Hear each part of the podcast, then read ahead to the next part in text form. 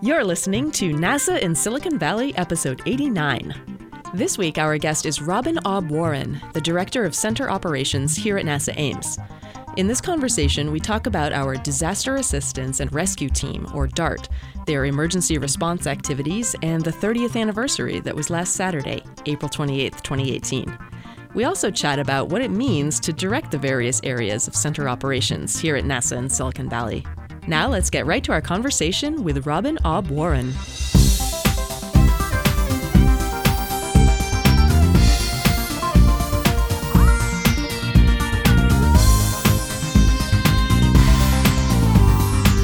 Robin, we always started off the same way with the same question. So tell us a little bit about yourself. Like, how did you get to NASA? How did you end up in Silicon Valley? I would say that uh, it started with uh, me being in the military. So mm-hmm. I was uh, an Army officer stationed at Fort Bragg. I was a paratrooper.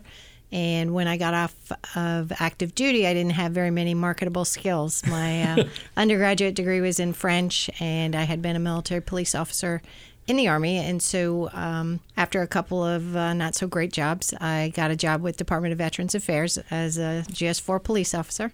Okay. And within a, a little less than two years, I became a police chief, and I did that for a number of years in the VA, about 15 years, and then I moved up into management and became an associate director of uh, two different VA hospitals, and then I became a senior executive and was a director of a hospital in the VA. And so I applied to NASA, never thinking that they would actually hire me, and was uh, very pleasantly surprised when I came on board. And I've been absolutely thrilled to be here ever since I came on board. Uh, that was about a year and a half ago. And so I think like we do these conversations a lot, but oftentimes I think you, we're at a different advantage because like this isn't the first time Robin and I are hanging out talking. No, it's like we work together, but it's like you're literally my neighbor. she made true. me a birthday cake. well, my daughter did. Your daughter yes, made me a birthday I, cake. I brought it over. So, uh, so it's not like we haven't hung out and talked quite a bit, but it's like typically we do these conversations, and you know, it's always there tends to be a lot of you know scientists and engineers and researchers, and they're all talking about their PhDs and different things. But um, you're kind of in this different realm, similar to myself, of like mission support. So it's less, you know, rocket science, but it's more logistics. And I'd imagine like just in the federal government bureaucracy, there's some analogs between, you know, working in the VA, working in the military, and then coming to NASA different very, skills. Very much so. It was surprising to me when I actually applied for the job that um, I had done much of what I currently do as an associate director in the VA. Mm-hmm. Um, outside of uh, aviation operations, I never had to do that in the, in the VA at all. Um, but procurement, logistics, police, fire, the um, procurement I had done in the VA. So um, environmental management a little bit, but not to the, the level that I do it here. Mm-hmm. But essentially, it's um, the same job, but to a very different degree. So, doing it in a hospital was on a much smaller scale. The you know even though um, some of the medical centers had you know 300 500 acres it, it was um, very much just specific to uh, medical care yeah and so coming to nasa it's all these amazing things that I had no idea NASA even does. Um, so there was a huge learning curve for me um, to learn about what NASA does, but to to enable those missions, it's yeah. essentially the same. And you know, you have great staff that were already here, so it made it much easier for me. No, I, I think that has to be a little bit of the case, you know, throughout the federal government because people have to do procurement. People have to buy things. People have to work in buildings. They have to you know there's just a basic logistics and you ideally probably don't want your scientists having to worry about like what kind of carpet or paint or or you know repainting the parking lot stripes you know random things like that. The biggest challenge for me was in uh, va that it's all civil servants. Mm-hmm. So coming to NASA and finding out that it's uh, only about a third civil servants yeah. and two thirds contracting, that makes it a lot more challenging on mm-hmm. how to accomplish the work sometimes, making sure that that task is in the contract and how it's funded and all those things. Um, but yes, it is essentially the same. You know, our center here at Ames and uh, most of the centers that I were was at in the VA are older you know, um, mm-hmm. the government has a lot of property and facilities that are, are very old. we're coming up on our 80th anniversary here, and 10 years ago, I was at a center that was over 80. Okay. So, you know, it's very, very difficult to maintain that Aging infrastructure. infrastructure, Oh, yeah. yeah. And so, for folks who aren't fully aware, talk a little bit about like you know what is your current role, your your job, your your title. Let everybody know how fancy Robin is. Woo, yeah, real fancy. Um, so I'm the director of center operations, and so I supervise seven branches, acquisitions, facilities, and real property. This would be the challenge. Can you do it off the top of your head? No, You I a have it written sheet. down. I have my cheat sheet because I always forget somebody and then they feel badly. Um, protective services, um, aviation operations, logistics and documentation, environmental management, and then the Ames Exchange. Um, so all of those are very different. Um, you know, they're, Yeah. not, they're not very similar in many respects. Uh, luckily, as I said earlier, they're headed by some really uh, fabulous people who've been doing their jobs for a long time. You know, acquisitions is all the the contracts that we do for Yeah. the uh, center, and that's you know because we have so many contracted staff. Um, I mean, there's millions and millions of dollars worth of contracts, and it's a very time consuming process, very challenging. And there's you know small business goals that we have to Totally. support small businesses, and um, so it can be uh, somewhat challenging, and you have to work with the end user and stuff. Um, so you know that's similar to to what we had to do in the VA. Um, the uh, facilities real property that can be again very much challenging because of the aging infrastructure. Um, we actually have a new building being built now, which is our first in several years. Yeah, this is the the, the space the the, The lab building. the bioscience lab. Yes. yes, exactly. Yeah, so that's exciting to be part of that and to um, prepare for our master planning. So that's something that uh, they had done just before I got here. I got to see the presentation, and now I'm responsible to help us implement that. Um, looking at where what we want to look like in 20 years. So is that normal comparing like other NASA centers? I mean, there's like 10 NASA centers. Are the people like your counterparts? Is this kind of a similar jobs even in Johnson or in Kennedy or I think they're similar. Um, how they're made up is uh, slightly different. Um, every day is exciting. I mean, I just absolutely love my job. I've been able to uh, go out with the fire department and uh, use some of the uh, apparatus to put out fires on aircraft because they have to certify every year on that. So um, they took me out there. I've been able to uh, go out and visit the DART site and watch the training out there.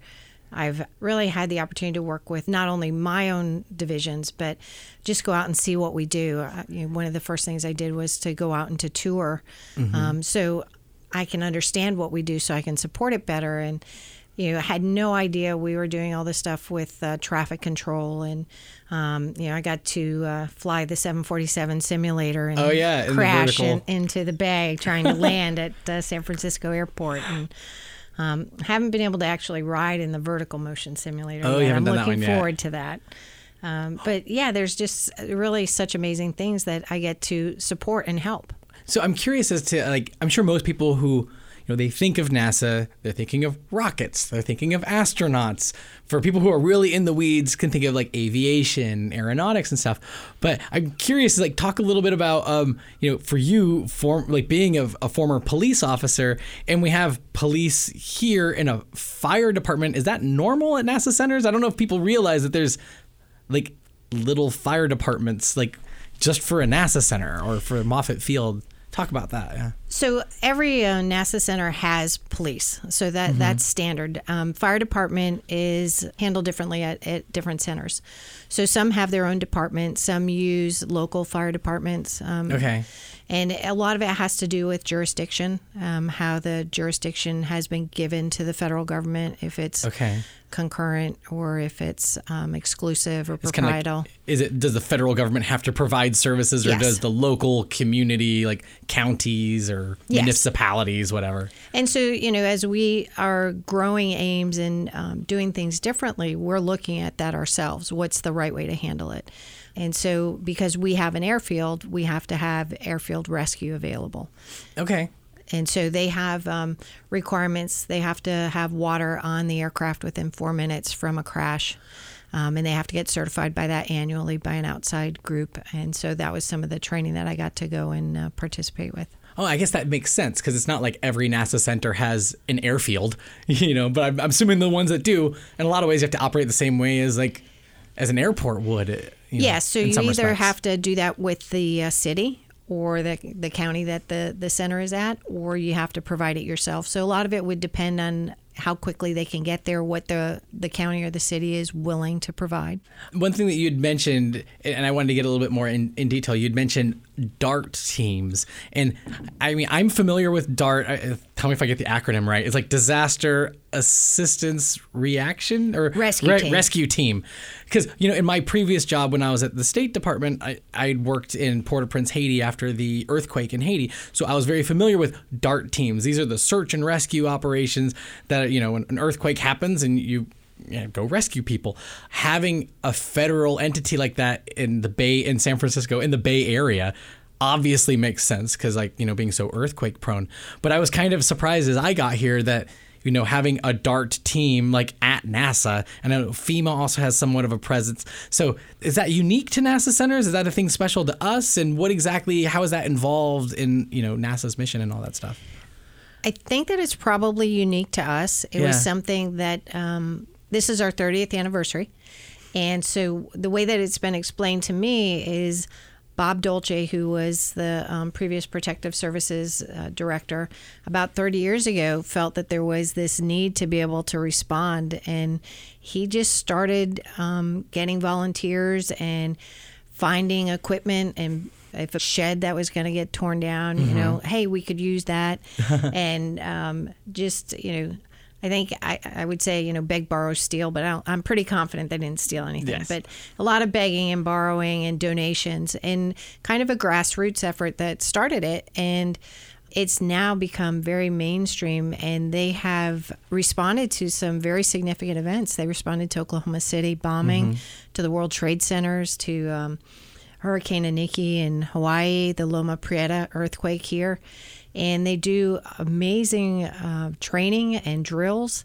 They have uh, a collapsed structure rescue program that I got to uh, go to the training last year. And what really amazed me the most about that is it's a very intensive program, about uh, six full 10 hour days or more, where they actually learn how to brace and cut through cement and they do um, medical training and these other things.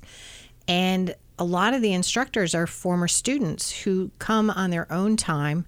They take their leave from their jobs. They pay their own way. They get they don't get compensated in any way mm-hmm. other than sharing knowledge with other people to save lives. And you know, when I when I found that out after meeting these instructors, I was so impressed that, you know, I mean most people are like, well, you know, I want to go to the beach, I want to do this, I want to spend the time with my family. And they're coming here to train other people and um, it's something that isn't advertised, but by word of mouth being such excellent training, we've had people, I think we had two people come from South America. We've had Oh, people really? come from the East Coast. And uh, it's just absolutely phenomenal. Because it's not just a team that is available to get together and respond. This is training and Yes. practicing. yeah, it's really intense. I mean, to go out and to watch them, I mean, it's hot, it's Yeah. Dirty, it's long I got a chance to go walk over it. You make sure you have like working boots on. You're climbing over rubble. There's buildings. Oh, it's crazy. Oh yeah, they have um, towers that are hollow inside where they can practice rescuing people as if they were in mines. They have rubble piles that they cut through and, and move through. Um, I mean, it's just really intense, and they do a lot of training. So. Ames has been very supportive of it. Staff can uh, participate; they can volunteer. They have to um, do some things to, you know, get medically cleared and all these other things. But um, they can give up to ten percent of their work time to Oh, really? to work on on DART activities. Yeah, so folks, if you're in the area, if you're in the Bay Area, there's a little pro tip. There's the, the Stevens Creek Trail. If you get in, it's near the the I-85 on ramp. There's a Stevens Creek Trail, and if you walk on that, and there's a bunch of bikes and pedestrians and people walking their dogs, you take it almost all the way down to the bay, and on that walk, on just off to your right, you can see the structure. Exactly. It looks like uh, a half-built building, Yeah. or or it's been partially demolished, and it's actually intended to look that way. Mm-hmm. And that's uh, so that they can go and reconfigure to do different trainings, and then they have an old aircraft. I was going to say there's an airplane. There is. Um, where they can practice um, taking foam and, and, breaking into the aircraft if they had to rescue people. They have a training hall. Um, they have Zodiac boats. They go out and do training on the bay Oh, if they had to do rescues on the bay. Uh, I mean, it's just absolutely amazing. And I had no clue whatsoever that NASA and Ames offers that. And so, for us being in an earthquake prone area, it's huge for our staff to know that we have trained people that could be working on rescuing us immediately. Well, especially as you talked about like living in old infrastructure. I mean, Ames used to be a, a, a former um, naval facility, and so some of these are older buildings. I sleep a little bit better at night knowing that if something, if the earthquake was to happen, that the response team is just right behind us. That's right. So, um, yeah, Ames itself was the old NACA. Um, and then uh, Moffett Field was the old Navy base, and that had the airfield, and uh, it's what we call not behind the black fence. So it's the Okay. mission style buildings, um, the old uh, World War II era clapboard sided. You know the the Ames side, the NASA side is more of the cement and the uh, brick Okay. side. Um, but yeah, it's um, it's very difficult to maintain So yeah, I mean, and you were saying that it's been 30 years since they just started this training and put these teams together. Yeah, so this is their 30th anniversary. I'm very excited because I want us to um, show our appreciation. So every year they celebrate, but I think it's time for us to recognize Yeah. this the sacrifices that they've made to continue to do these things. So Robin, talk a little bit more about you know some of the, like like innovations or new things that you guys are working on. I mean, because obviously you have this like aging infrastructure. There's different unique challenges, even bureaucratically, you know, within the federal government. So talk about some of the things that you guys are working on looking forward. So one of the things that I was excited to um, spend some time on when we got when I got here was to look at lean training. And so Okay, um, what does that mean? What's lean training? lean um, It sounds like they- an acronym. Are, are we looking at a crazy acronym? It is not an acronym, as far as I know. um, it comes from uh, you know Toyota Industries. Uh, they Okay. came about, and it, it really had to do with manufacturing, how to do it better.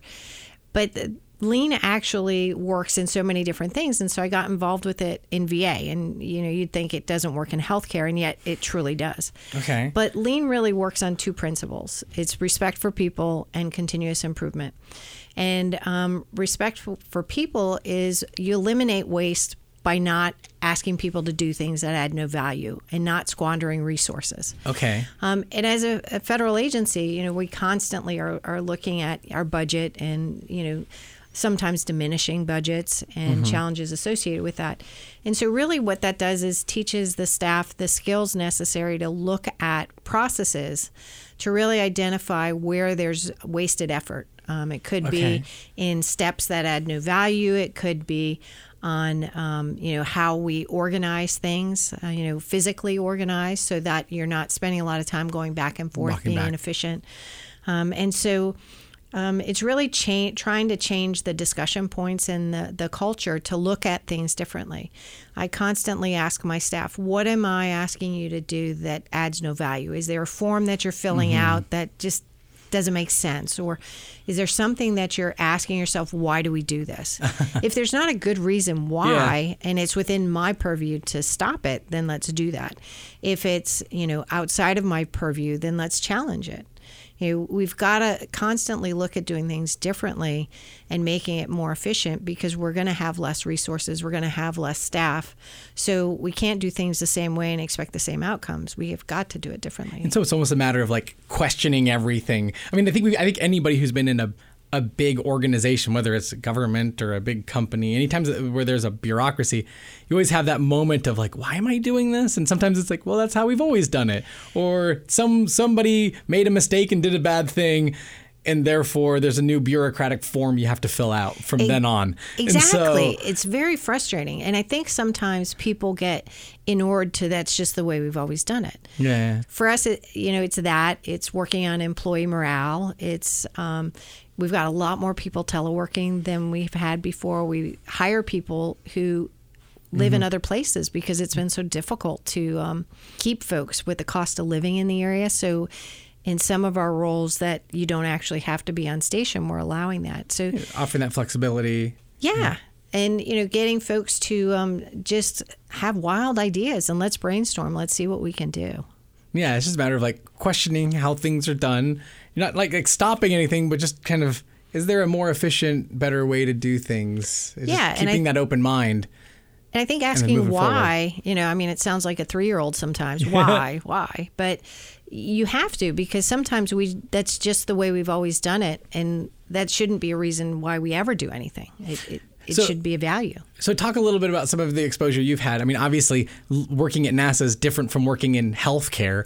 It's different from working, you know, in the military. So, what has been some of the things that have like, like surprised you, or cool things that you get to get to see, things that are impressing you, stuff? Oh my God. I mean, the, the cool stuff just goes on and on and on. You know, I, I think if I had had some of the folks that work here teaching me when I was younger, I would have definitely. had a, you know, science is just amazing. And yet, you know, in high school and in elementary school, it was something that, you know, I just didn't really have an interest in because nobody made it interesting. Yeah.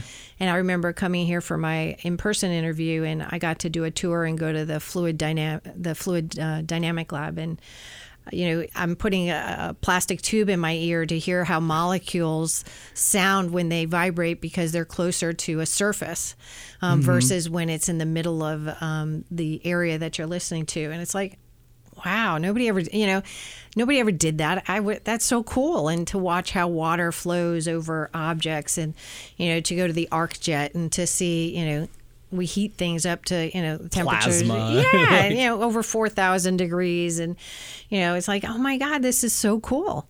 Um, and there's, you know, every time I turn around, there's something else that I had no idea about that uh, just amazing. Well, and it's very fitting for your job, especially considering the arc jet. You can think, you know, wind tunnels, the vertical motion all of these, you know, infrastructure type things. You know, the huge part of your job is to keep them up and running, keeping those buildings moving so that the people who are doing the science and the research can focus on doing the science and research. Yeah, exactly. I mean, so, you know, a lot of times you feel like you're so disconnected from it, but I think it's really important for us in uh, Code J to under, you know, understand. And we just recently sat down and worked out our mission statement. And, you know, it's all about enabling those missions, you know, the science, the technology, you know, the supercomputing, you know, all of those things are the things that we have to make sure operate for them to do their job. So without us, they wouldn't be able to do it, and NASA wouldn't be able to do the cool things. So, you know, while we don't often do the cool things ourselves, although um, recently we were asked to uh, help with. Um, looking at habitats um, for Okay. our astronauts to live and work in in the future on Mars or you know along the way, and so um, try to use some of the ideas that they're conceptualizing in our buildings so we can test it. And I know my staff were looking at me like, "Come on, Robin, this is just more work." I'm like, "How freaking cool is this that we get to uh, you know do something that an astronaut will benefit from?" You know, Totally. I mean, we actually get to help a mission. You know, so um, I think I bring a, an excitement. Yeah, a sense that- of awe. yeah, exactly. Because this is so new and interesting to me. Where you know, folks have, who have been at NASA for 25, 30 years in mission support are kind of like, yeah, that's what we do. No, that's that's amazing. That's what we do. You know, so um, I'm hoping that a lot of my folks uh, get reinvigorated by some of the stuff that we can do and the passion that you know we can bring to it. Yeah, it's definitely. I feel. I definitely feel it in the same way of you know being somebody from the outside in of like you know I, I love foreign policy. Was always fascinated by it, but it's just a different level coming to NASA, and you're looking at these. Just like bigger picture type things. It's just fascinating, and it's and I think it's also beneficial to the agency to have somebody who you know comes from a different perspective. You know, whether it's healthcare, you know, just looking at the bureaucracy in a different way. Yeah, I'm not sure a whole lot of VA folks are, are going to he- head over here, but I think they should. You're It's, paving um, a way. Oh, it's fabulous. I mean, um, the things that we do are just absolutely incredible. And, you know, every day I find out something new. I love coming to work. It's just been an amazing experience and so glad that, you know, when I finally retire, that I ended on such a high note. You know? Excellent. So, for folks who are listening, if you have any questions, we are at NASA Ames and we use the hashtag NASA in Silicon Valley. So, feel free if you have any questions for Robin. Oh, boy. Send us like questions, comments, um, anything. Also, as a reminder, we are a NASA podcast, but we are not the only NASA podcast.